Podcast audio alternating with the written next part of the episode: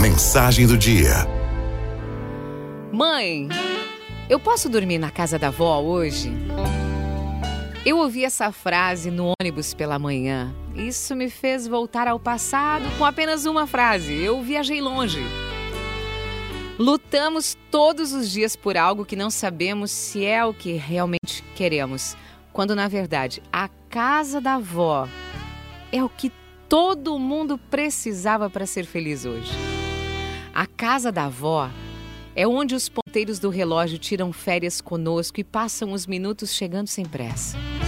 A casa da avó é onde uma massa simples e um pão caseiro ganham sabores diferentes, deliciosos, inesquecíveis.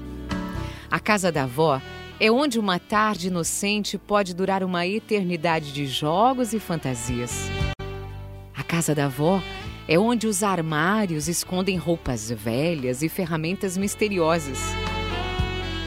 A casa da avó é onde as caixas fechadas se transformam em baús de tesouros secretos, prontos para serem desvendados.